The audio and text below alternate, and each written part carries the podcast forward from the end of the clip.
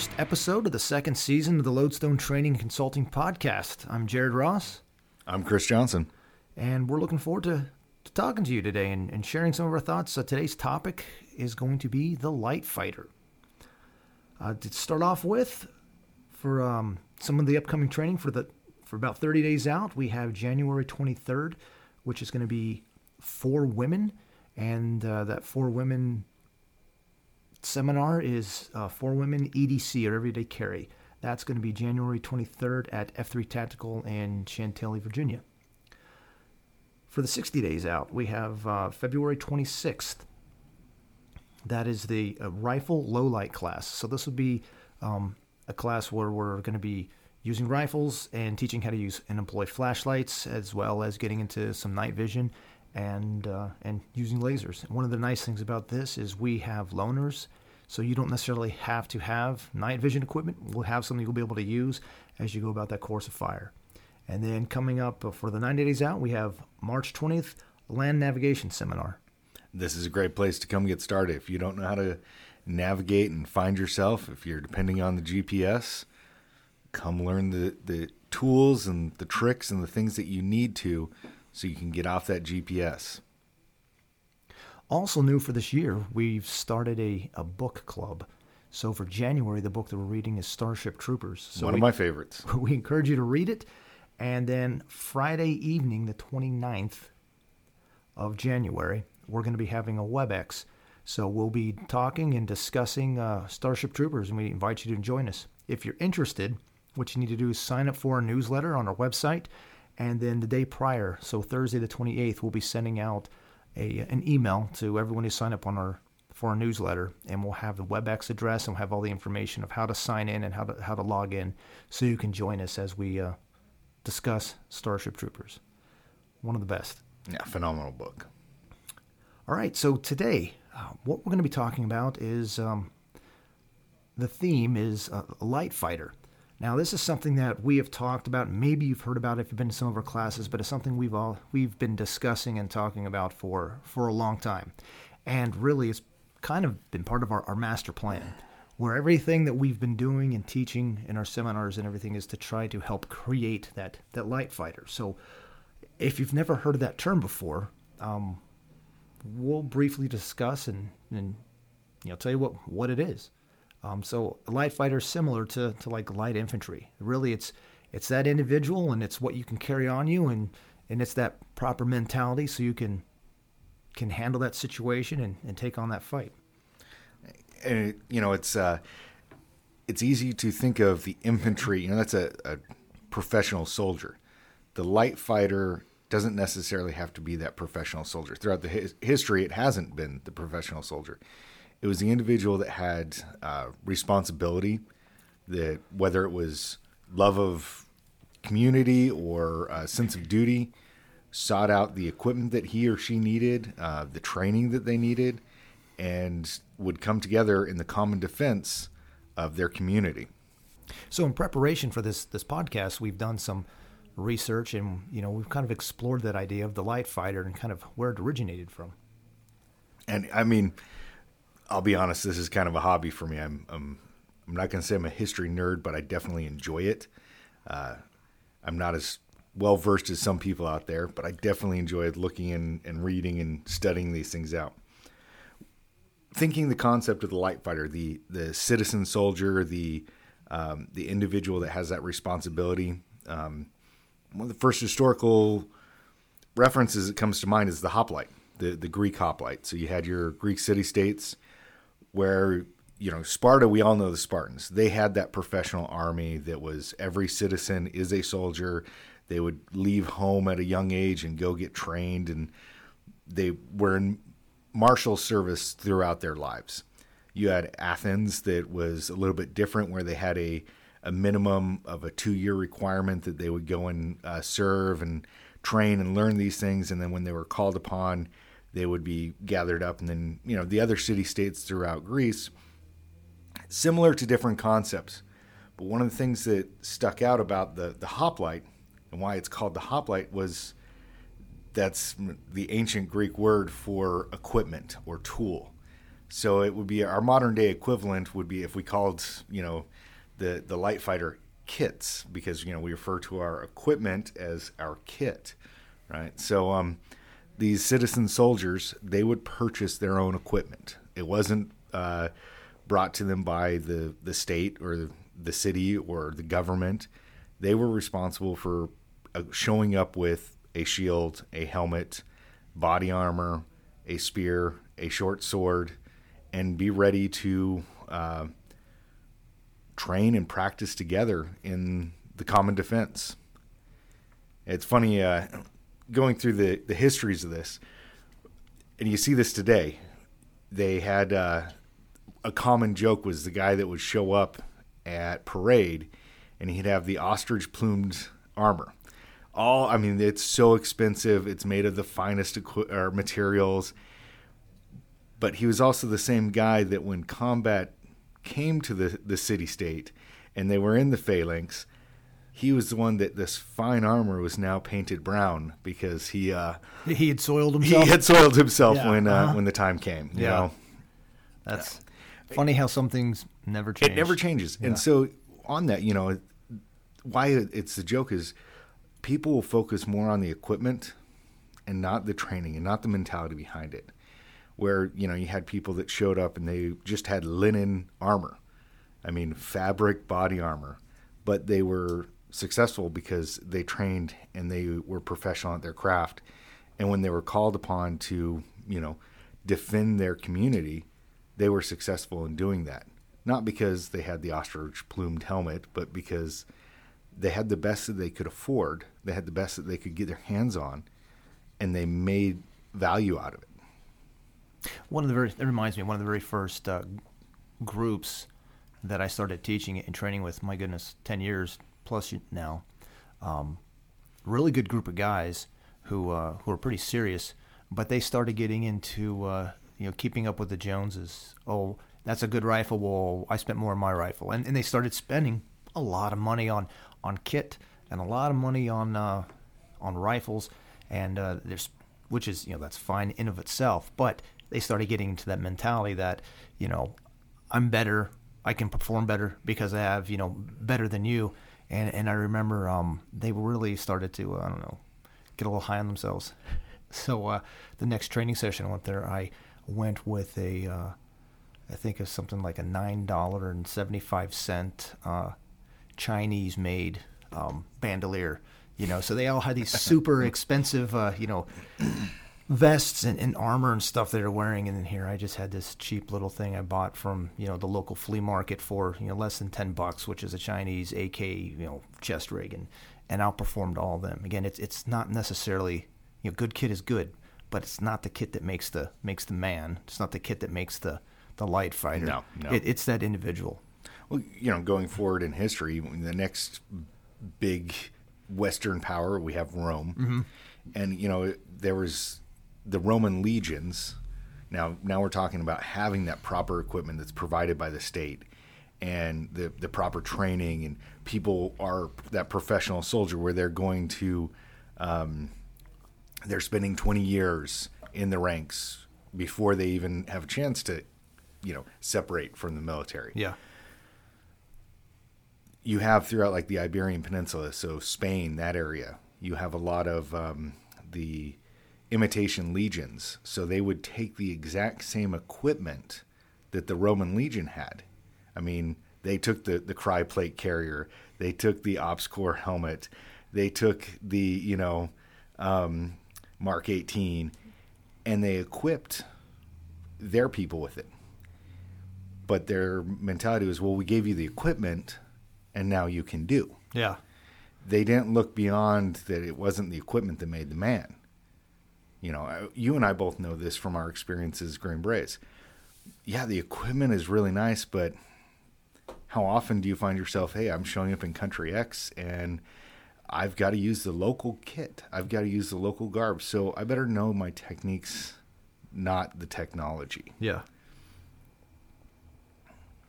So, you know, a- after Rome, then you know, we get in the Middle Ages again. That idea of the light fighter. So you have you have knights and you have other professional soldiers, but that that light fighter usually wasn't as well equipped, um, and and their role really was being used to, uh, you know, as skirmishers and and other things. They're on the outlying of of that main force of that main group. Um, so since they weren't professional soldiers and since they didn't have a lot of that, that kind of support, you know, I, I don't have a train or, uh, or, or horse to carry my equipment. Really, they were limited to what they could actually carry on them, and, and that's what they were, were moving to. And things had to be multi-purpose. Yeah. You know, my, my spear not only was my spear, but it was also my tent pole. Mm-hmm. That that was one of the things reading about the um, the first crusade. The the that just blew my mind. Thinking, you know, there was a story I read about a, a, man who his spear broke and he was devastated because it was raining and that was what he was using as his tent pole. As his yeah. tent pole. And, you know, now he's going to suffer in the rain, yeah. you know, curse of the infantry, right? That's right. Suffer in the rain. So the, um, the Middle Ages, this is where we, as Westerners, we have this sense of, I have a duty to have my and have and maintain my own equipment. Um, this is where the Second Amendment comes from. This responsibility to have your stuff that if if need of common defense, we can gather. This grows out of that time. Um, you start looking back at the Magna Carta. That this is where these documents that were written there that support and were kind of the um, the groundwork for the Constitution. This is where it comes from this time in history.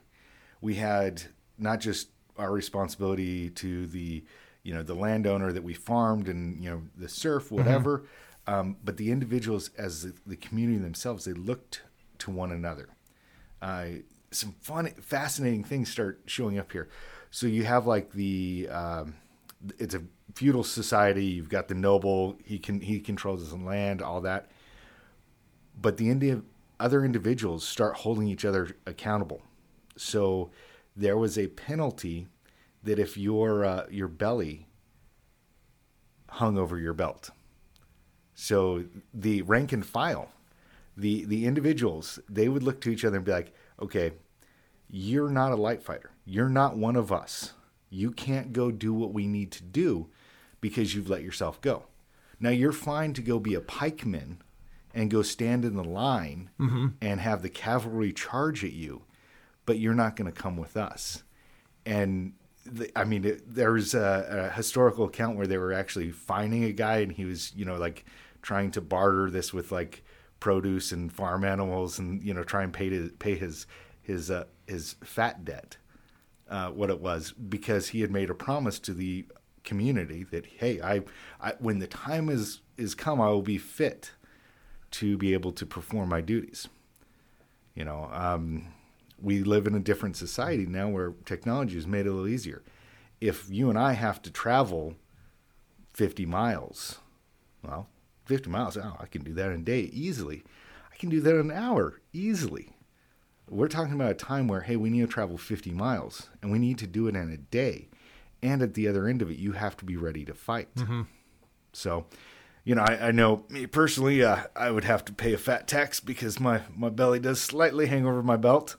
Um, uh, chuckle at that one. But, um, you know, it, it's interesting where these things came from and how other people will sometimes not necessarily hold you to a standard, but they will cause you to want to be better. Yeah. And it, you, you mentioned the keeping up with the Joneses. That's a danger. Like, oh, I can I can spin myself out of this problem. Uh, what I like is, hey, that guy shot better than me. I can shoot.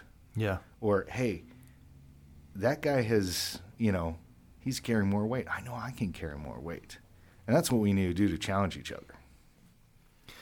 I was reminded uh, what, what you're talking about that kind of off topic, but uh, what side of the road did they drive on in in England? The wrong side. Huh. So what side? The right side. No, no, they don't drive on the right side. What oh, side? Oh, they, they drive on the wrong side. Okay, yeah, yeah. So which is what the left side? Yeah, yeah, yeah. yeah. And and us, what, what side do we drive on? On the right side. The correct side. Yeah. And do you know why? Or some of the historical backing as why that is?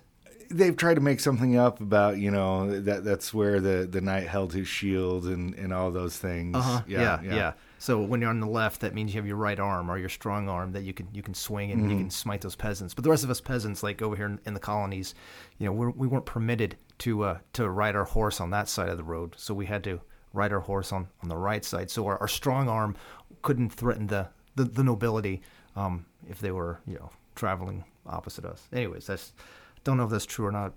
It was told to me by a uh, very seasoned uh, and wise Green Beret, Eh, so I, I tend to believe it. he's the same guy who, uh, after um, after a long hard day of running a cephalic class, and we are all kind of actually weak, and we are all at, at his place enjoying some good barbecue, and he's there going eating his uh, his his uh, ribs, barbecue ribs. Men, do you know why pork tastes so good?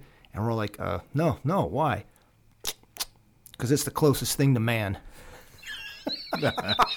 Hey, long pork, man. That's long pork. Uh, good times. Anyways, so with the Middle Ages, that rolls into uh, you know into the Napoleonic era, and that's where things really start to get you know, similar and, and close to us. So you have um, you have normal line troops, and then you have those those skirmishers, or you have that, that light infantry, or, or those light fighters, and, and there, there's some difference. Um, a lot of times they took the um, guys who have a background as, as hunters, uh, woodsmen, guys who have can operate independently and they can travel through the woods. They, they've you know hunted like so they have the, these basic skills and abilities that are different and a little bit better than the typical farmer or the other conscript. So those conscripts in the line units, they usually had muskets, and everything they would do would be um, volley fire. And they were very regimented and very very organized as they'd move in their little chess pieces and, And in they were blocks. looked at as cannon fodder. Pretty much. That is where the term comes from. But then they gave rifles and they gave better equipment um, to the guys who could, who already had th- those skills. And uh, it was really a, a place that a lot of people wanted to be because volley fire was uh, in in those set pieces. That that's where most of the opposition was aimed at. That's where they had the cannons, and then other, you know, your opposing uh, line units, you know, go and kind of stand toe to toe and try to slug it out. Um, but those light fighters, or those skirmishers, or the light infantry, they were much more maneuverable. They could, uh, quite often, they would avoid a lot of the um, mass casualties and, and everything. It's just a whole different type mindset. Those individuals. and using those as a commander, uh, you know, versus I have this big block of movement that is a a blunt object. If I, I need to have something that's decisive, having that scalpel, having that that man with a rifle, mm-hmm. and now we start looking into some of those modern thoughts on how a few individuals can harass an entire company or a battalion mm-hmm. and do significant damage. Mm-hmm. and you know those those principles they're they're sound. Um, completely different environment. Uh, when i was uh, my goodness 20 years ago 25 years ago one of my uncles gave me a, a book on, on shaka zulu and started reading bi- biography on him and his life and just fascinating. And they too um, as he grew up in, in the military they too had their, their set pieces. They had their organized form of warfare where they would stand a specific distance from each other, and in, in units, they would be throwing spears at each other and causing some casualties, maybe not some. You know, very similar, I think, to some of the things I read in from uh, David Grossman, where you have in the Revolutionary War, the Napoleonic Wars, uh, the Civil War, where they'd be in these set pieces and these large groups with volley war, you know, volley fire, where you'd have some individuals, maybe they were aiming, maybe they were trying to, to defeat the enemy, but a lot of them were incapable of it, so they would just, you know, shoot high. Yeah, they they would, would shoot. Or, or not shoot and just keep reloading that same musket. Yeah, yeah, until they fill the barrel with, with lead. Yeah.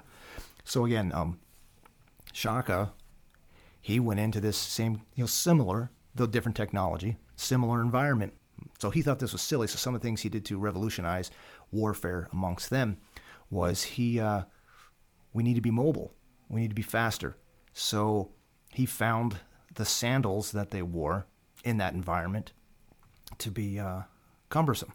So he kicked off his and he had his men take off their sandals and run around for a while and harden up their feet. So um, that allowed them to be faster and more maneuverable. Another thing he did is he took the that traditional long spear they used for, for throwing. He uh, shortened it. He made the the shaft itself thicker, and then put a much larger and longer uh, blade or, or head on it. So now, when they and sometimes you know, with a smaller number of, of troops, when they went to meet these guys who were used to we're going to be in these big formations and we're going to throw these spears, they would run right up to them and engage them fast and, engage them close and just overwhelm larger uh, numbers of forces just through this, these new techniques, you know, through the, these principles of, of being a light fighter, being fast, good mentality, um, more maneuverable. We're going to carry with what we got. We're going to hit. Once we hit, then we're going to run. And through that, he was able to conquer a wide area, almost I believe is almost as large as the size of Europe. He was able to conquer in you know a very quote unquote primitive type technology, but just through uh, changing the mode of warfare and adopting this light fighter uh, mentality, it's pretty amazing what he was able to do. So now we move up to the time really uh, where things really start to change for us, and where we start to get our own uh, I guess, history, our own background, our own, uh, um, what's the word I'm looking for? Our legacy. Okay, yeah. That's where we start to get our own legacy of of being light fighters. And that's when we have the, the colonies here as well as the French. So we now we have these French and the British who already have a tradition, you know, for a couple hundred years of not liking each other. Oh, not liking each other, but but of, of what they knew continentally as as light fighters and, and their experience. So now they're here and they're starting to interact with the Native Americans. And this starts to form this, this hybrid or this fusion of, um, of light fighters. And really, the French and Indian War was the first real uh, conflict where these types of troops are really being employed and, being used on, on both sides. Um, and one of the more famous ones that, again, are direct lineage, you know, both with the 82nd as well as as uh, as Green Berets from the regiment. Tell us about Rogers Rangers. I'm not a ranger. Yeah, wow. but we we trace our, our no, yeah, our, yeah. Um, this is where we start to have the the concept of we're going to use the tactics and the techniques that the Native Americans, but we're going to implement not only their tactics, but we're going to implement our technology. Mm-hmm. We're going to take everything that works. Uh, I was listening to a, a, discussion about the what what is the American blade? Is it the Bowie knife? Well, the Bowie knife is just technically uh, a different shaped uh, seax, and you know. so, so what is that blade? That that the blade is the, the tomahawk. tomahawk. It is yeah. the tomahawk. That is the American weapon, the the edged weapon of, of the America. Mm, I, am not going to lie. Uh, after I got to be friends with uh, Martin from Mossy Forge, he may have, have forged a couple of uh, fighting uh, axes for me that may have followed me to uh, a couple different locations uh, around this here world. Yeah. It's a useful piece of kit. Yep, absolutely. Yep. So Rogers Rangers, he's famous for coming up with his 28 rules uh, for ranging. And, and, at which point we are now going to brief you on all 28 rules. We're not going to spend that much time. No. Yeah, but you should look them up. Um, but, but, the first one, as an example, all rangers are to be subject to the rules and articles of war to appear at roll call every evening on their own parade, equipped each with a flintlock, 60 rounds of powder and ball, and a hatchet. The tomahawk. At which time, an officer from each company is to inspect the same to see that they are in order so as they are to be ready on any emergency to march at a minute's warning. And before they are dismissed, the necessary guards are to be set and scouts for the next day to be appointed. So that's just the first of, of 28. So all of these rules and these ideas that now are being uh, formalized. Formalized, there, yeah. They're now being formalized to teach and to prepare these men so they can be effective. And they're holding, they're holding each other together their their accountability comes from their community. You know, this wasn't an organization that was chartered by the king. So, in, in addition to that, as I just listed some of their, you know, what they're expected to have on them, they're expected to be able to to fight, but also they're not being overburdened with unnecessary things. To absolutely, so they have to be able to to travel and to move. And it, it's a fine balance and you think about 60 rounds, that's not a lot. I mean, when you think about what we carry, you it's know, two mags. Yeah, I mean, 210 is a minimum basic load. Uh, different style of warfare. You know, it was a hit and run tactic. They were taking those well aimed shots and then moving. Uh, they were using the, the techniques of their time to their benefit. So after the French and Indian War, and now we're starting to set up these uh, these examples and this legacy of, of of Rogers Rangers, this legacy of these light fighters. Now we get into the Revolutionary War, and we have the Colonial Militia, and we have Minutemen. Two different things. We often think of the the Minutemen was the Colonial Militia. Mm. Yes, they, they were part of the militia, but the Minutemen were a standard above, and they were individuals that were selected uh, because of their prowess with their equipment, because of their willingness to serve, their desire to be ready and to defend the community. They trained harder and longer and more than anyone else. So you'd have your normal, hey, it's it's that time of year again. Everyone get in the town square. We're gonna line up and go march to the field and send off a couple volley fires. The Minutemen were doing that once a week they were getting together and making sure that they could be counted on and that they were recognized as individuals that could be counted on. They were held in esteem amongst the community. One of my favorite uh, stories about a Minuteman, and if you haven't heard of them, boy, you should you should look them up. And that's uh, Samuel Whittemore. So, uh, at the age of 80, or some people say 78, but whatever. Uh, old as, dude. Yeah, as an old man, um, he was working in his fields near Boston, and then he uh, noticed the redcoats were coming. So this was April 19th, 1775. And he was uh, an experienced soldier where he had fought in the French and Indian War. He'd fought in some other conflicts as well. He'd picked up a bunch of uh, uh, trophies along the way. He had a, a, dueling saber that he had picked up. He picked up some uh, some braces, uh, a, a, brace of pistols, and, and, and some other things in his conflicts that he had experienced. So here it is, April 19th, 1775. The redcoats are coming. The town's getting the uh, the alert. So this old man, he grabs his musket, his two dueling pistols, and his saber, and he goes out with the rest of them, and he crouches behind a stone wall. And uh, as the redcoats are coming close, some of his uh, his neighbors some of the other Minutemen, they start shooting, harassing, and then they, they break and run. You know, good guerrilla tactics. We're going to shoot and then we're going to move. He stuck around.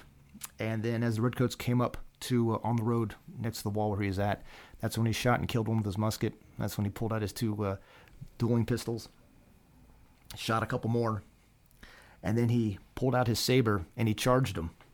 so as he charged, he gets shot in the face uh, by a British soldier. He goes to the ground. Um, he starts to get uh, he gets bayoneted a couple times, and then the soldiers move uh, over top of him. Uh, he was stabbed, I believe, 13 times with bayonets, and uh, so after the redcoats moved over top of him and and went past him, uh, some of his friends came out to to take care of his body because they knew he was dead. And when they got out there, he wasn't dead, even though he had part of his face shot off by a, a British musket. He was in the process of trying to reload his his musket, and uh, so they um, carried him away, expecting him to die, and uh, he lived 18 years uh, after that. So he lived to be the ripe old age of, of, of 98 when he when he finally passed. So he lived long enough to see uh, the revolution win and and then also to, to see the formation of our country. So so that old guy, you know, with lots of experience, um, when the time came, he did what was necessary. Yeah, he took the fight to him. Pretty cool guy. And that there's you know, more information about him. You can read about him. And again, his name is uh, Samuel Whittemore. So, individual getting shot in the face. Talking about the light fighter, mm-hmm.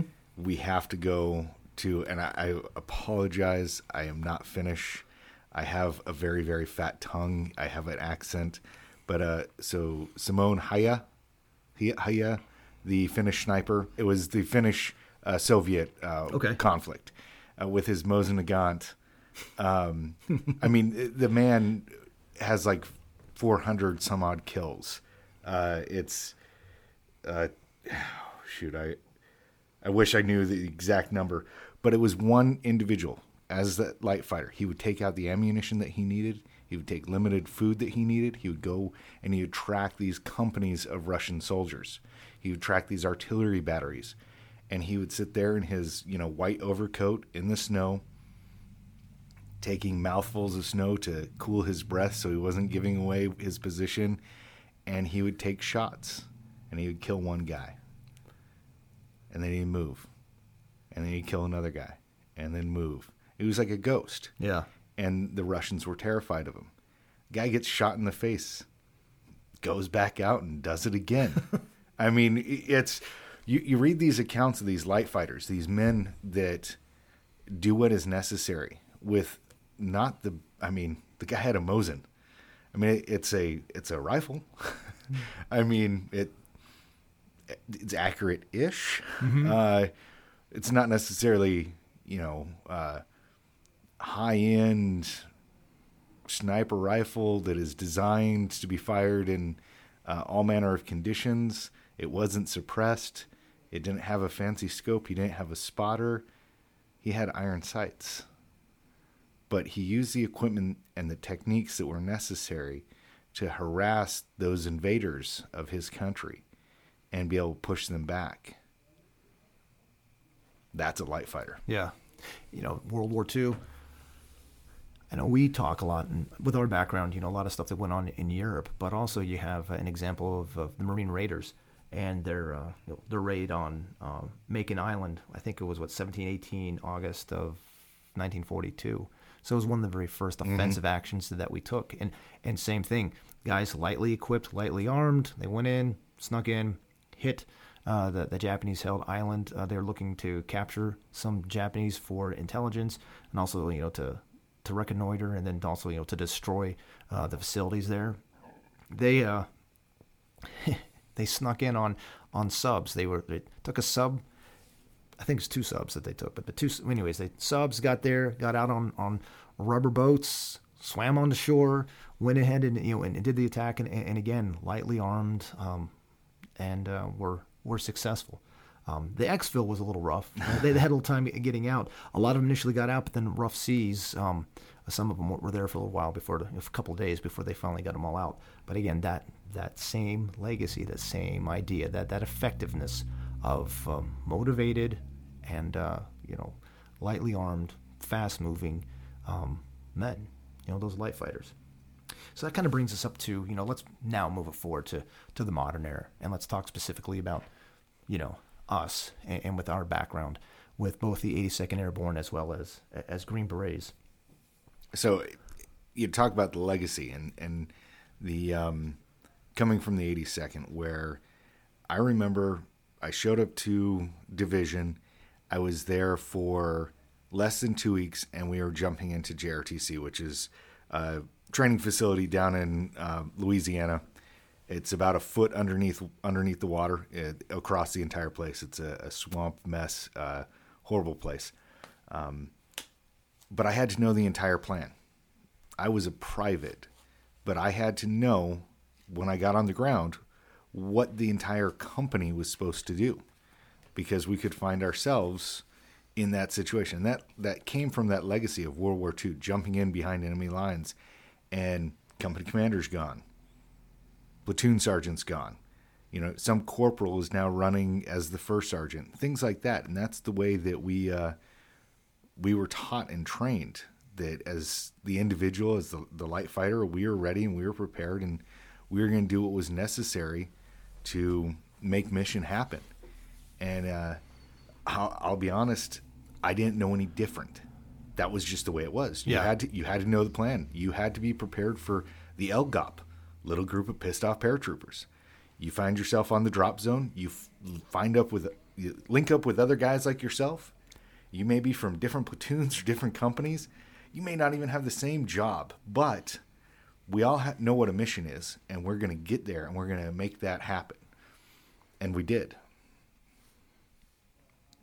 You know, I, I noticed. It, I really didn't realize until until to uh, to Q course. Absolutely. When I was going through SUT, and I was there with, and I might have even mentioned this at like one of our first podcasts, but I was there with, um, we had other 11 Bravos, other, other infantry guys, but we had some who were from uh, Ranger Bat. Mm, they're really good.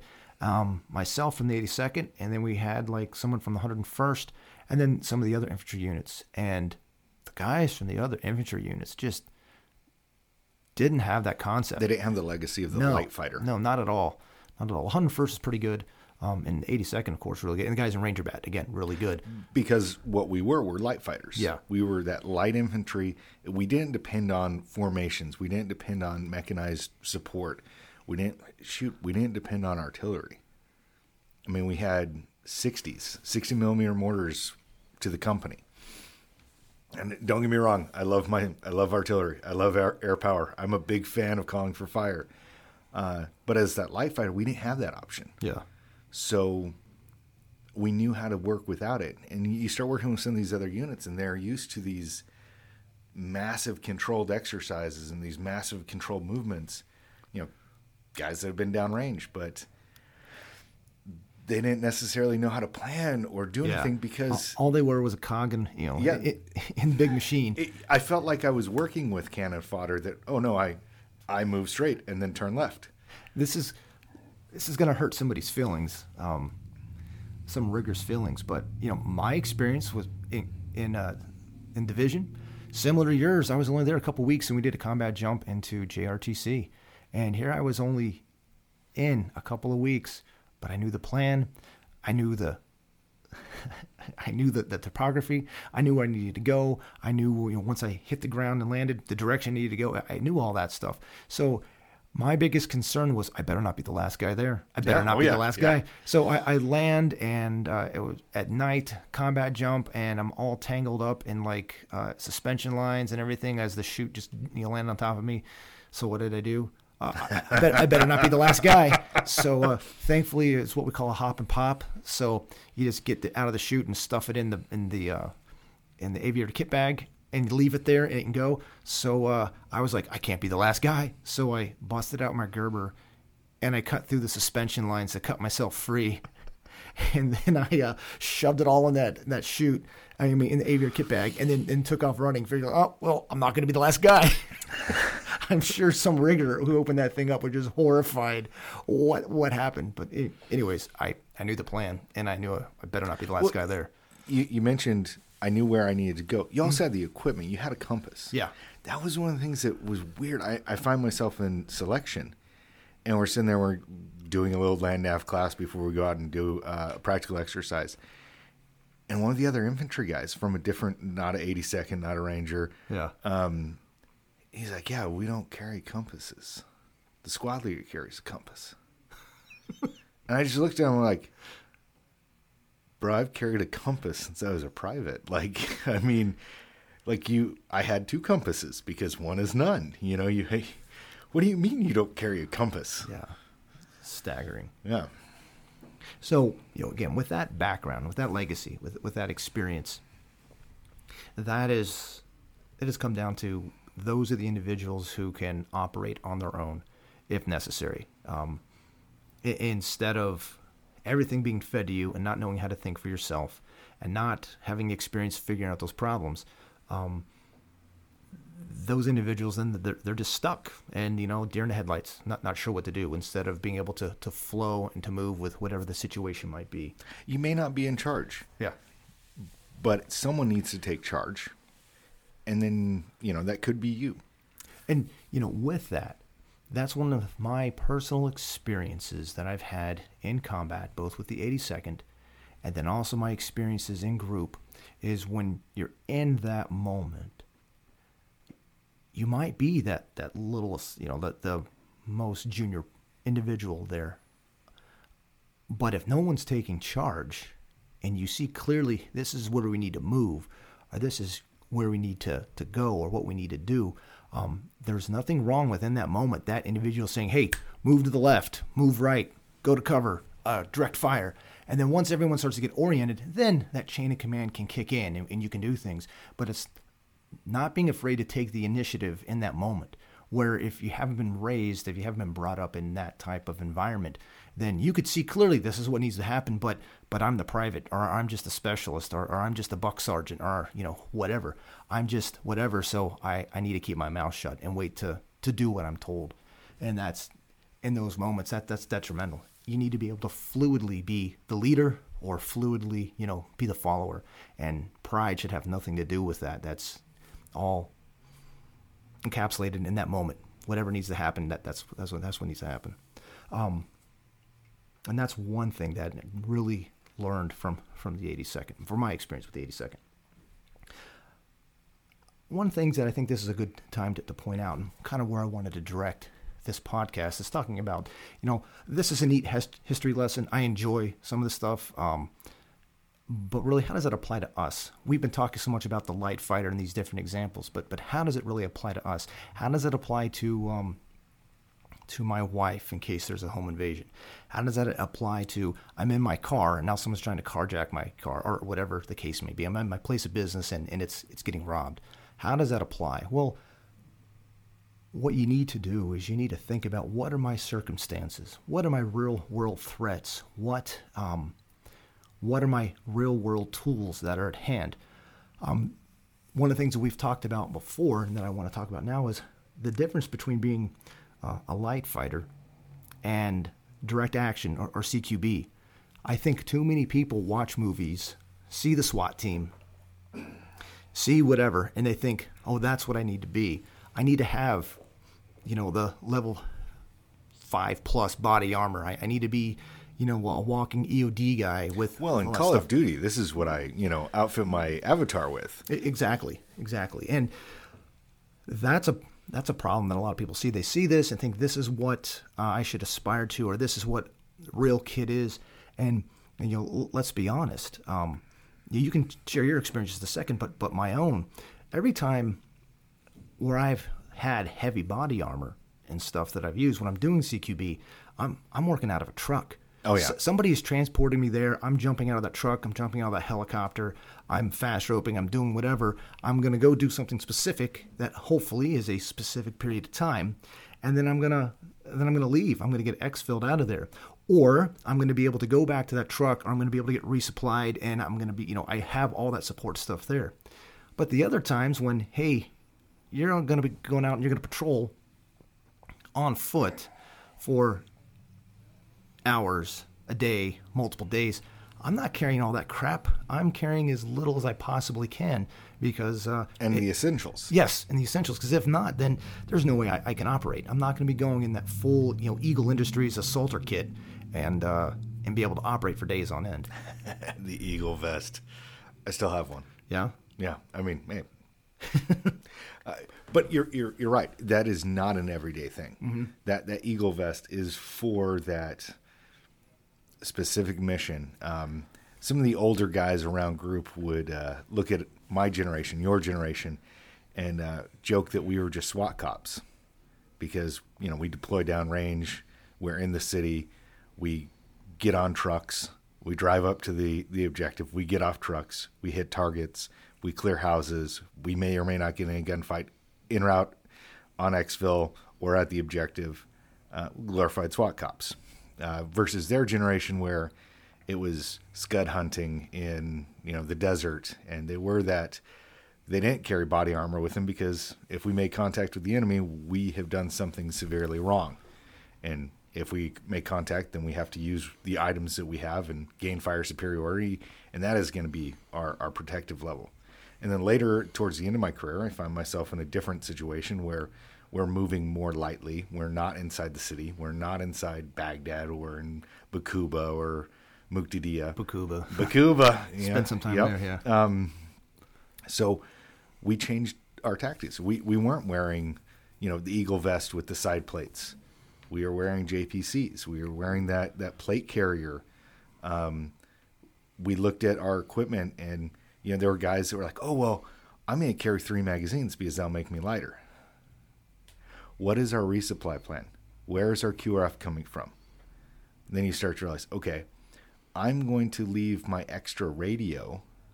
I'm going to take this other radio and have a comm window instead of 24 7, you know, instant push button communication.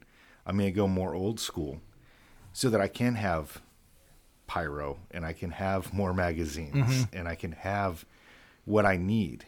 And it, you really have to do that assessment of where I'm operating and what I'm doing. So, you know, inside your own home, do you need a plate carrier with seven magazines across the front? If that's the threat that you think's coming through your front door, you might need to think about moving out of Baltimore. um, you know, just saying. Uh, you know, maybe your neighborhood is, is a little bad. Uh, so so assess what do I need? What what equipment do I need for where I'm at? Um, what do I have in the car? What do I have at my place of business? You know, um, what am I carrying with me? Does it serve that multifunction? Is my spear also a tent pole? You know, um, does this item that I have, my water bottle, you know, I carry a metal water bottle instead of a plastic water bottle because if I find myself, I get stranded somewhere, let's be honest, that's more likely to happen to me than getting in a gunfight. You know, my car's going to break down. It's happened to me. Yeah. You know, I haven't gotten in a gunfight here in the States, but my car has broken down. I'm stranded. I need to purify water. One of the greatest ways of purifying water, or easiest, you know, without anything outside, is just boiling it. By just changing that small little thing in my kit, having that steel water bottle allows me access to cooking in that container. You know, think about your equipment and how you can make it multifunction. Absolutely. One of the, the things that we do see um, in classes sometimes is uh, a lot of good citizens, not a lot, but, but you know, good citizens who have, have watched those movies or have, have bought into that. So they come and they want to get good training and they want to get good reps in, but they're burdened down by all that heavy, you know, all the, all the body armor, looking like you know us when we were most physically fit, when we were doing a lot of DA, a lot of direct action with all that you know heavy body armor. Again, being supported by trucks, being supported by other things in order to function, and it's just not it's not reasonable, uh, and and they're not effective at, at even learning some of the the basics or doing some of the basic stuff in in, in some of the classes. So you really need to to do that self assessment. What what is my real threat? You know, me as I've expressed before, my family has experienced not once, but we've experienced some multiple home invasions uh, when we were living in Fayetteville. So that's real. So then I'm set up to help defend my home in case of, of a home invasion. And, you know, I've, I've got my, my AR ready, I've got a couple mags ready, and, and for that situation, I'm, I'm good to go. you know, you you talk about um, people overburdening themselves with equipment, and I think I think it was you actually that said you know, you show up for football practice. The first thing we do is we don't throw on all the pads. You know, Yeah. we do some conditioning, we do some drills, just wearing our jerseys. That's what we do in group. We don't show up at the range and immediately put everything on. You do it in stages. You have to be able to get the fundamentals and basics and then start adding the complicated problems in. Absolutely, there's a time to put every piece of equipment you have on and then some. And you should probably get a 45 pound plate and strap that on. Yeah. You know, and, and make it suck and make it difficult. Um, but not when you're learning. You know, that's when you're being tested Yeah. and th- that's something that is is a difference that you have to figure out for yourself. Am i being tested here? Am i testing something out? Uh, this morning we were out on the range. We were doing some uh, some bounding drills and i was being lazy. 100% this was fingers at chris and i, I will tell everyone at my tombstone it's going to say here lies chris johnson died because he was lazy.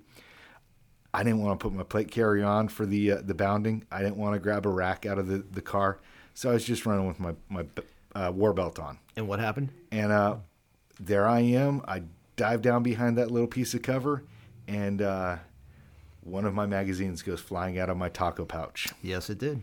And you know, I felt it. I knew that it happened. I needed to keep moving forward, and I moved forward without a magazine because you know I'm there I'm down one.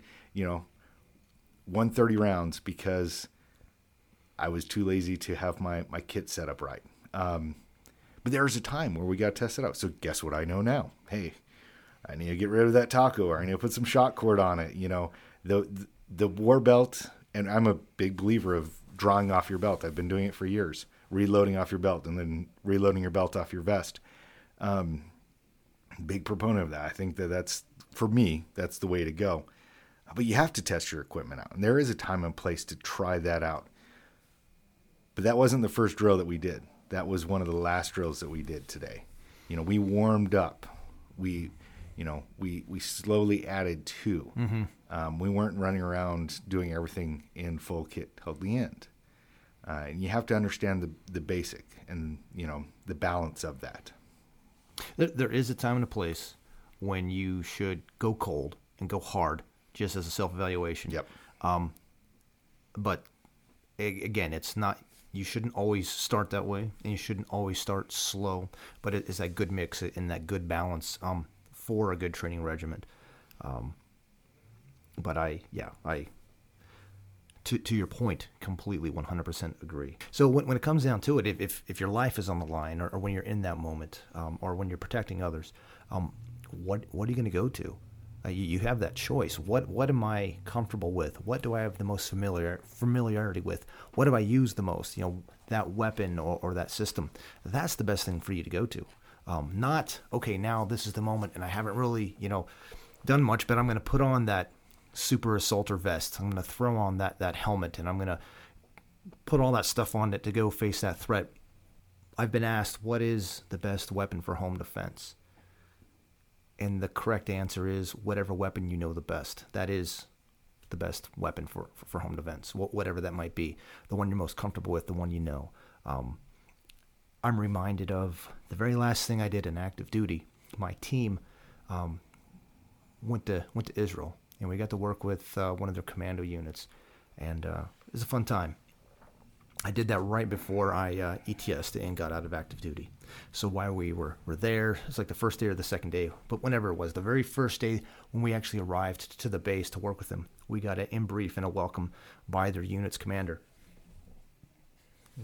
And uh, he started giving us an oral history of their unit and some of the different exploits and, and also, you know, some of the, the battles that took place, you know, Five Day War, uh, then Yom Kippur War, and and then he said, just without skipping a beat through his his conversation, right over there, David killed Goliath, and then over here. so so when he said that, I'm like grinning ear to ear and looking. Did you guys hear that? That's he, this is where David killed Goliath, and then all those other stupid Americans, you know, on my team just went over their head, and you know, like you guys are a bunch of losers. Anyways, I was jazzed about that. Um, that was pretty cool.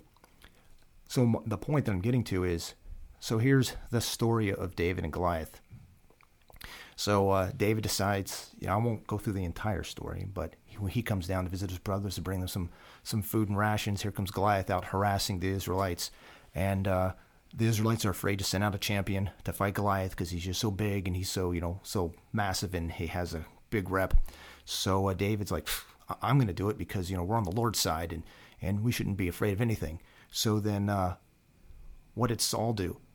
Well, here's my Ops-Core here's my my you know my my Crye uh, plate carrier. Here's here's here's all this stuff. And David's like, I've never worn that crap. What are you talking about? Uh, you know, I'm going to take my little uh, AR Sportster that I, have used. A, what I, I shot and I, I, killed that bear and I shot and killed that that that wolf or whatever that's trying to to get my flocks. So he he, as one of the ultimate life fighters, like disregarded all of the the armor and the, the trappings we- and the weaponry and everything that that Saul offered him.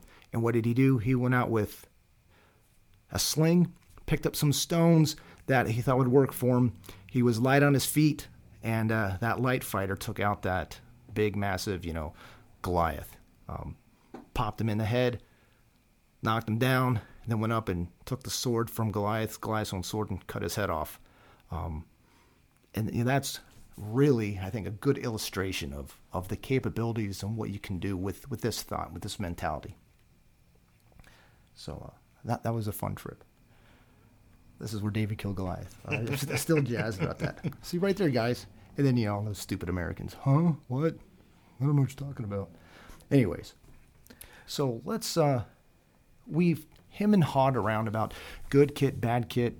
Um, So let's talk a little bit about what, are some good suggestions and what do we mean? What, what makes a light fighter? What's some of the equipment that, that, that makes it light fighter? Because, you know, going back to the hoplite, you know, what makes a good kit? Yeah. Um, we, we've really, I feel, beaten the dead horse about get what you can get. That's the important thing. We're not going to give you a list of buy this a solo boot and buy this, you know, Glock shovel and whatnot.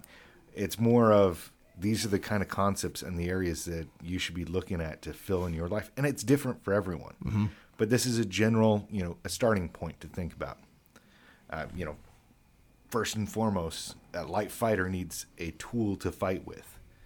So, what are the tools that you need?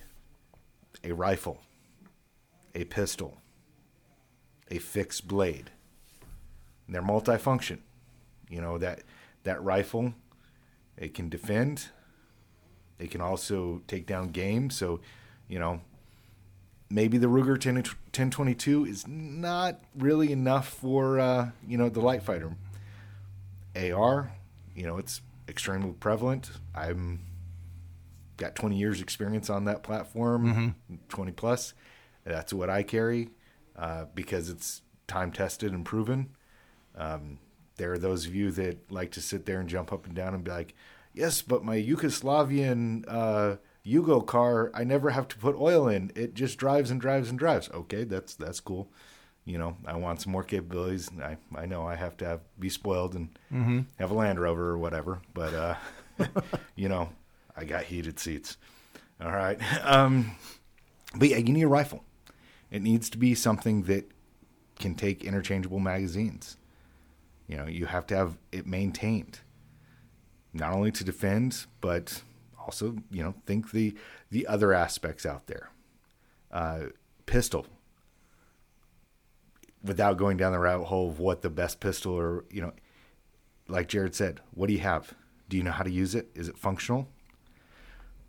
Going into your fixed blade. I'm not saying that you need something that that guy breaks in your house, you're going to go blade on blade with him or things like that. No, you should be using that other weapon that you're more proficient with. But there comes a time where you may need that blade. And just like everything, it's got to be multi multifunction, especially thinking survival stuff, which I'm very interested in. Uh, full tang, good steel. You don't have to have a, a $500 custom, you know, Damascus, whatever you know, it can be some 1095. It can be a lawnmower blade, you know, that's been been uh, reshaped and hardened, and yeah, um, good handle, good quality sheath, something that's going to protect it, uh, something that's going to hold a good edge for multiple tasks. You know, if you've got to clean an animal, if you've got to dig with it. You know, speaking of digging, what is an infantryman, a light fighter, without a shovel? Well, before we get in, well, before we get in, into the shovel, let, us stick with. with I'm a big three. fan of shovels. Mm-hmm. We can talk about that in a second. Um, but yeah, that rifle. Comrade says shovel. that rifle, uh, pistol, fixed blade, some kind of knife, um, or or tool like that. I, I yeah, completely agree. Hatchet. And then uh, I think the next thing then is what are you wearing to the big to the prom? You know, what are you going to wear? You need to have good sturdy shoes or good boots. Yes. Um, you need to have rugged pants. Uh, something that's that's going to be able to take you know abuse, and also you know a good shirt. Uh, those things are, are ideal, especially the shoes, especially the boots. Um, I don't think I've ever shared here, but um, the church that I grew up in, um, the, the, local congregation, there's this nice lady, um, older lady, and I just knew her as a nice, you know, uh, grandma type. And uh, she's always very pleasant and, and, chatty and, and, talking to people. Um, she just had a funny accent. And uh, it wasn't until after I deployed, went to Afghanistan with the 82nd, and got back when I guess she realized that now that I've been to war, um, maybe I'd seen a thing or two. And all of a sudden, she invited me into her club. Um, and that's when I learned that Elsie, uh, she was a young girl during World War II, and she and her family they had to flee the Nazis, and they fled the wrong direction. They went to the east instead of the west. So then, as they were going east, uh, then they had to realize they had to flee the, the Russians. So then they had to now start uh, heading to the west to get away from the Russians. And she spent many a, a year, I think, running around in the, uh, the Polish uh, woods, um, dealing and experiencing all sorts of, of things that, you know, she shared some of that stuff with me. But the one thing that she kept coming back to me over and over again is she kept saying, Jared, make sure your children always have shoes on. Make sure they have good shoes. Make sure that they always have shoes on. Don't let them go outside barefoot. Don't let them not be without their shoes. And what had happened was some of her family, some of her siblings, uh, had to flee. And it was either I go back and get my shoes and then I'm caught, potentially killed, thrown in a concentration camp, or who knows what the ramifications would be, or I need to flee right now. And uh, they had to flee. And they fled in their bare feet. And their feet got all lacerated and all cut up because that's what they had to do to get away. So uh, I'm just passing on Elsie's advice. Make sure you have good shoes. Make sure you have good boots. Um, they're essential. And then just my own experience as being an infantryman and all the miles and miles and miles that I've walked in the woods, in the desert, on hardball, on sand. Uh, you want good boots. You want something solid because uh, as soon as you your feet start to get tore up, then uh, you're you're really miserable. Then then you're you know definitely a lot less effective than what you could be. Um, I jump into the whole uh, you know cool guy fashion thing with my Salomons because mm-hmm. you know that is what is in this year. It's it's not a uh, uh, Merrell's. That's not, not like, Merrell's. Yeah. Merrell's is so 2006. Okay, yeah. Like you know, got to get with the times here. All right. Uh, we're no longer in Iraq. We're in Syria. We're using Salomons. Okay. Uh, but I will tell you that the, from my experience, the best pair of boots Doc Marten. Uh, when I was in Afghanistan, um, teams getting ready to deploy. We know we're going to be there over winter. I decided, you know what? I want a good set of leather boots that I can put kiwi on, nice wax, keep them semi waterproof, and good wool socks. And I brought a pair of Doc Martens with me. So I find myself in snow, wool socks, alpaca wool socks. That's important. And uh, good good coat of kiwi. My feet were dry and warm. My teammates who had you know the four hundred dollar Asolos, Gore-Tex, feet sweat, get miserable, uh, uncomfortable. The, uh, those boots, the Asolos, they were they were nice. They were comfortable. They were built really well. My Doc Martens, they were comfortable ish, but man, they last. And I think the the comfort that they bring versus uh, you know more comfortable shoes, the durability definitely outweighs it. Yeah, absolutely. Yeah, I have no ex- experience with with docs like that. My docs were always the low quarters that uh, you know went bonking houses with. Hey, but yeah, I mean, yeah. They, I still have them. You still have them, yeah. right? Yeah, twenty five, almost thirty years later, I still have them. Resold once, right? Uh, no, actually, the original soles. They weren't original soles. Yeah. Okay. Yeah. Yeah. Kind of worn down, but yeah, original hey. soles. So in addition to to good boots, um, some of the other things is you're just talking about what's on your body. You want some way to carry spare mags. Um, that can be a belt, that can be a, chest rig, that can be whatever, but some way to, to carry spare spare mags. You want a holster, and I, uh, yeah, we don't we don't need to go into holsters, but yeah, you, you need a good holster. Uh, a radio is nice to have on you. Some way you can talk to to family, to friends, to, to others. Um, in addition to, this is in addition to, you know, whatever your, your pace plan is for comms, whether your phone or, or whatever, but a good radio.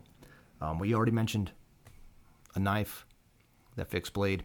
Uh, another good item, item is to have a med kit. Again, that's one of the, the cultural changes I've seen in the training community. 10 years ago, I'd be lucky if a student showed up with a med kit, with an IFAK. Now, more than half of students showing up have some kind of med kit on them, whether it's just a tourniquet or maybe more, or if, if not a full blowout kit or, or IFAK. Uh, and then the other thing that you need to have on you is, uh, is water. You want something, if you got to move, you got to do something, you want to be able to, to drink. You want to have something to keep yourself hydrated, and uh, CamelBak, whatever you mentioned that that The still water bottle. Yeah, the still water Yeah. bottle. Yeah, Th- those are all good things. And again, we're not telling you this is what you have to have. Um, But the concepts. but the concepts, absolutely. That rifle, yeah, I, I like the AR platform. Um, but there's nothing wrong with a good AK. As long as you know that AK, it's it's going to do you just right, as well as other rifles. So again, we're not telling you specifics, but we're giving you these these concepts and these principles of things to look for, things that are important.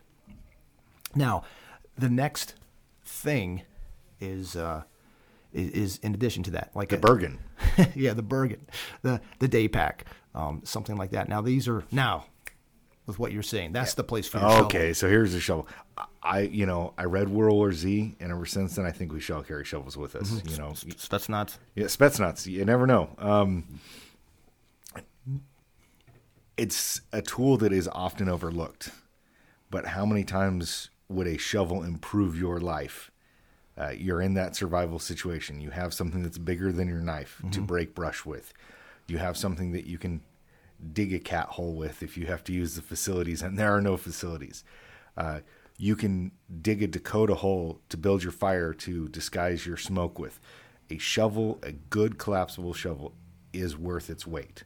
you know, you just mentioned the Dakota fire hole. Mm-hmm. That's something that when I first learned that blew my mind. How how awesome is that? I'm really looking forward to uh, our austere environment Yes, class yes. because I know there's some good people who are going to be going to that that their minds are going to be blown. They've never, you know, no idea what that is and how effective it is. so versatile. Yeah. Yes. Uh, um, the ability to not dig with your hands, you know, um, like I said, it's worth its weight. Throwing that into your your uh, your day pack, it's going to be something that it's it's worth putting in there. Um, you know, expanding out there, going into the shelter concept. Uh, Jared and I are old enough that when we went through basic training, we carried a shelter half, and our battle buddy carried the other half of that shelter. Canvas, mind you. Yes. Canvas oh, it was oh, it was so effective. Yeah. yes. I mean, oh, you just need to get it tighter. Okay. Yeah. um, but having something that you know, we think of shelter, you think of house, tent, uh, tarp. Um, it could be a jacket. A jacket is shelter. You know, it, it's another layer of protection from the environment. I'll tell you one of the things that I like and that I have used now for, for years and will continue to use is um, the modular uh, sleep system that Yes. the Army has and that outer Gore-Tex bivy. The bivy, You can have that thing and then a good woobie, and uh, unless it's super cold, uh, you can you can wrap up in that and stay pretty warm and, and more importantly, stay dry. Yes. Yeah. And, you know, that's uh, things that don't necessarily take up a lot of space or add a lot of weight, but add tremendous value. Um, and that's what you're looking here with, with that next layer. And then it, it's changing. You know, you have to have it, it seasonal based. Mm-hmm. You know, we're here in the the north right now. I have a winter bag, you know, in the car. Um, and I'll tell you, on Freedom Day, I was so glad I had that bag in the car. I went into that bag a couple times. Yeah. And I was very pleased to find extra socks, extra wool socks in there. Well, hey, that's that's something else. You want to have a couple uh, pairs of socks with that assault pack or that day pack or that that Bergen. You want you know you want those spares socks. Um, Nothing makes your day better than being able to powder your feet and dry, put on dry socks. yeah. What are some other things? Map map of your area, a map where you might be going. Food.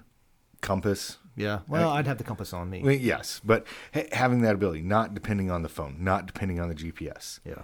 Uh, we are seeing more and more the technology that we rely, rely on every day uh, betraying us and disappearing or not working. Yeah. Uh, we just had the incident down on Christmas where the Nashville area where I just moved from, anyone that was an AT&T customer, no cell coverage, no data coverage. So if you're depending on Google Maps or Apple Maps or whatever to help you get to grandma's house, there were people that didn't get to grandma's house on Christmas Day because they didn't know how to get there. So having an atlas, having some some maps, some backup, you know, it's stuff that we talk about all the time. You have to do the assessment for yourself and see what are the th- what are the holes in your life that you can fill. What do you rely on? And if you're relying on something, you better have a backup for it. You know, um, medication.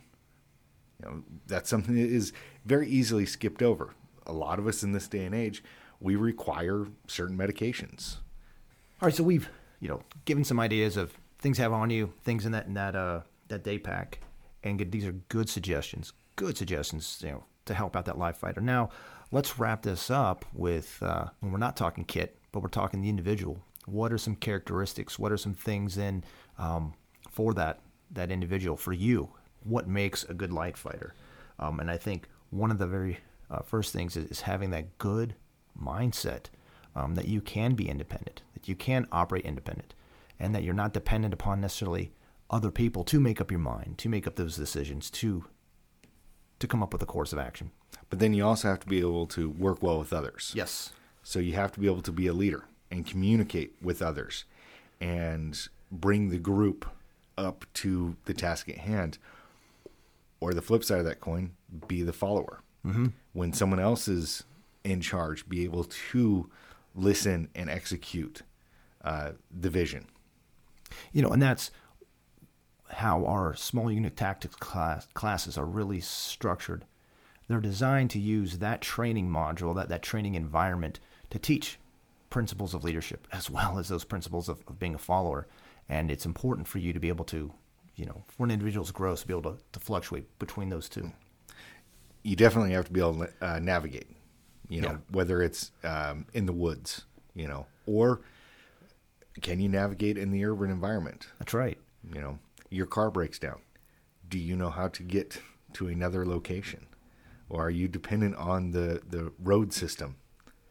You know, if you're used to that that beltway, or if you're used to, you know, driving around to, to get to the other point, but now you need to go across that town. Ferris Bueller style. Exactly. or, or across that neighborhood. Um, can you do that? And, you know, that might seem simple, that might seem silly, but there's a lot of people who, who can't. Uh, they're just stuck and, and don't know how to move. It's having that situational awareness and awareness of where you're at and understanding uh, where things are in, in relation to you and working in that, that manner.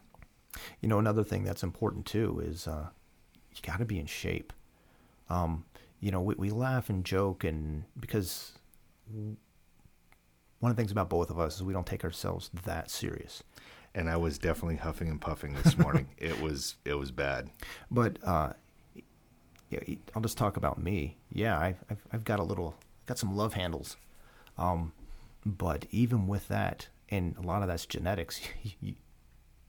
I've met your yeah, family. Yeah, I, I I was going to say you've seen my dad, but he listens to this, so I won't say that. I love your dad. Uh, yeah, he's a good mentor of mine. but um, I only said that because he's listening. Yeah, that's that's right. But even with with those genetics, you know, I still I've always been able to to perform. I've always been able to you know meet those those times with runs or with rucks, you know, and put that weight on my back and and and, and move forward. And I you know, work out, I run, and I've done all those things to stay in shape. But it doesn't mean staying in shape doesn't necessarily mean I, I need to you know look like a model.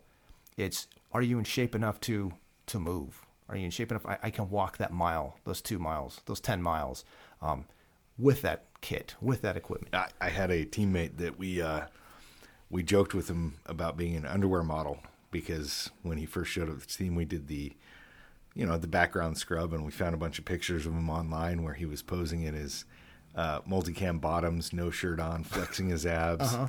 Um, holding a 240 up, you know, we're like, okay, wow, you're not going to be on the team very long. Um, and the guy had beach muscles. I mean, beach muscles for days. But then when it came time to doing the job, he didn't have it. Yeah. And he struggled. And I did not have beach muscles. I do not look like an underwear model, but I was able to do all the things that were asked, yeah. even at my elderly age. And, and, and that's really the point: is uh, you need to be in shape, um, and you need to work you, you need to you know put in that that effort to to maintain um, some level of, of, physical fitness, not not for looks, but for uh, for ability. Yeah, there you go. It- Not for looks, but but before ability. Yes. so you can you can perform.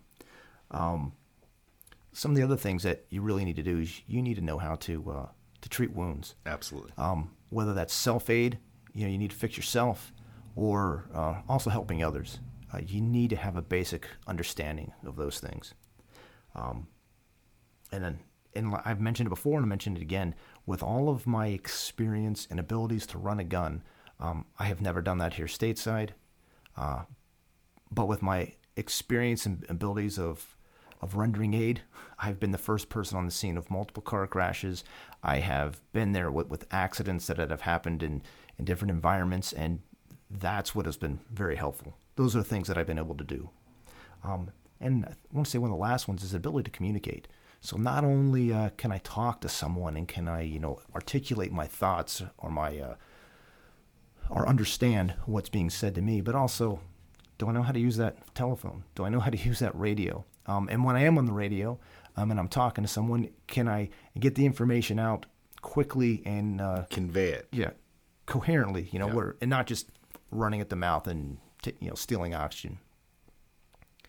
I think all those things there really are, are some of the things that make up that light fighter. And then I think that the very last thing is is just yeah, I started with mindset and I'll say with, with that good proper mindset, you know, that I'm you're a responsible adult and you're gonna do what a responsible adult would, would do in, that situation. Uh, you're not gonna be uh, running on emotions or or be extreme in, in anything you know that, that you do. You're gonna maintain that good situational awareness. And uh, You're not going to let your your adrenaline take over. You're Yeah. not going to lose control. You're going to maintain that control. yeah. and you're going to be responsible and accountable for your actions. And not just to others, but you'll hold yourself accountable to those actions. So now that we've we've had this this conversation, now that we have talked a little bit about history and these ideas where the um, of what a light fighter is, and then also we've talked about uh, some of the things that you need and that you should be striving for. You can take a step back and you can look at everything that LTAC does, everything from the most basic uh, pistol seminar to the Intel classes, uh, land nav classes, everything that we do is trying to empower that individual or empower that organization uh, to be a light fighter, to be able to be independent and to take care of yourself. And then if you have that ability to take care of yourself, then you have that ability to reach out and to help others. And that's really that's really what we're, we're striving for is to empower you so you can help others and you can improve and, and help out your community. All right. Well, thank you. Uh, thank you for listening to us and uh, listening to the episode one of season two of the L- LTAC podcast. We look forward to seeing you guys out on the range and see you guys in the classroom. And it's a privilege. You had your whole life to prepare for this moment. Why aren't you ready?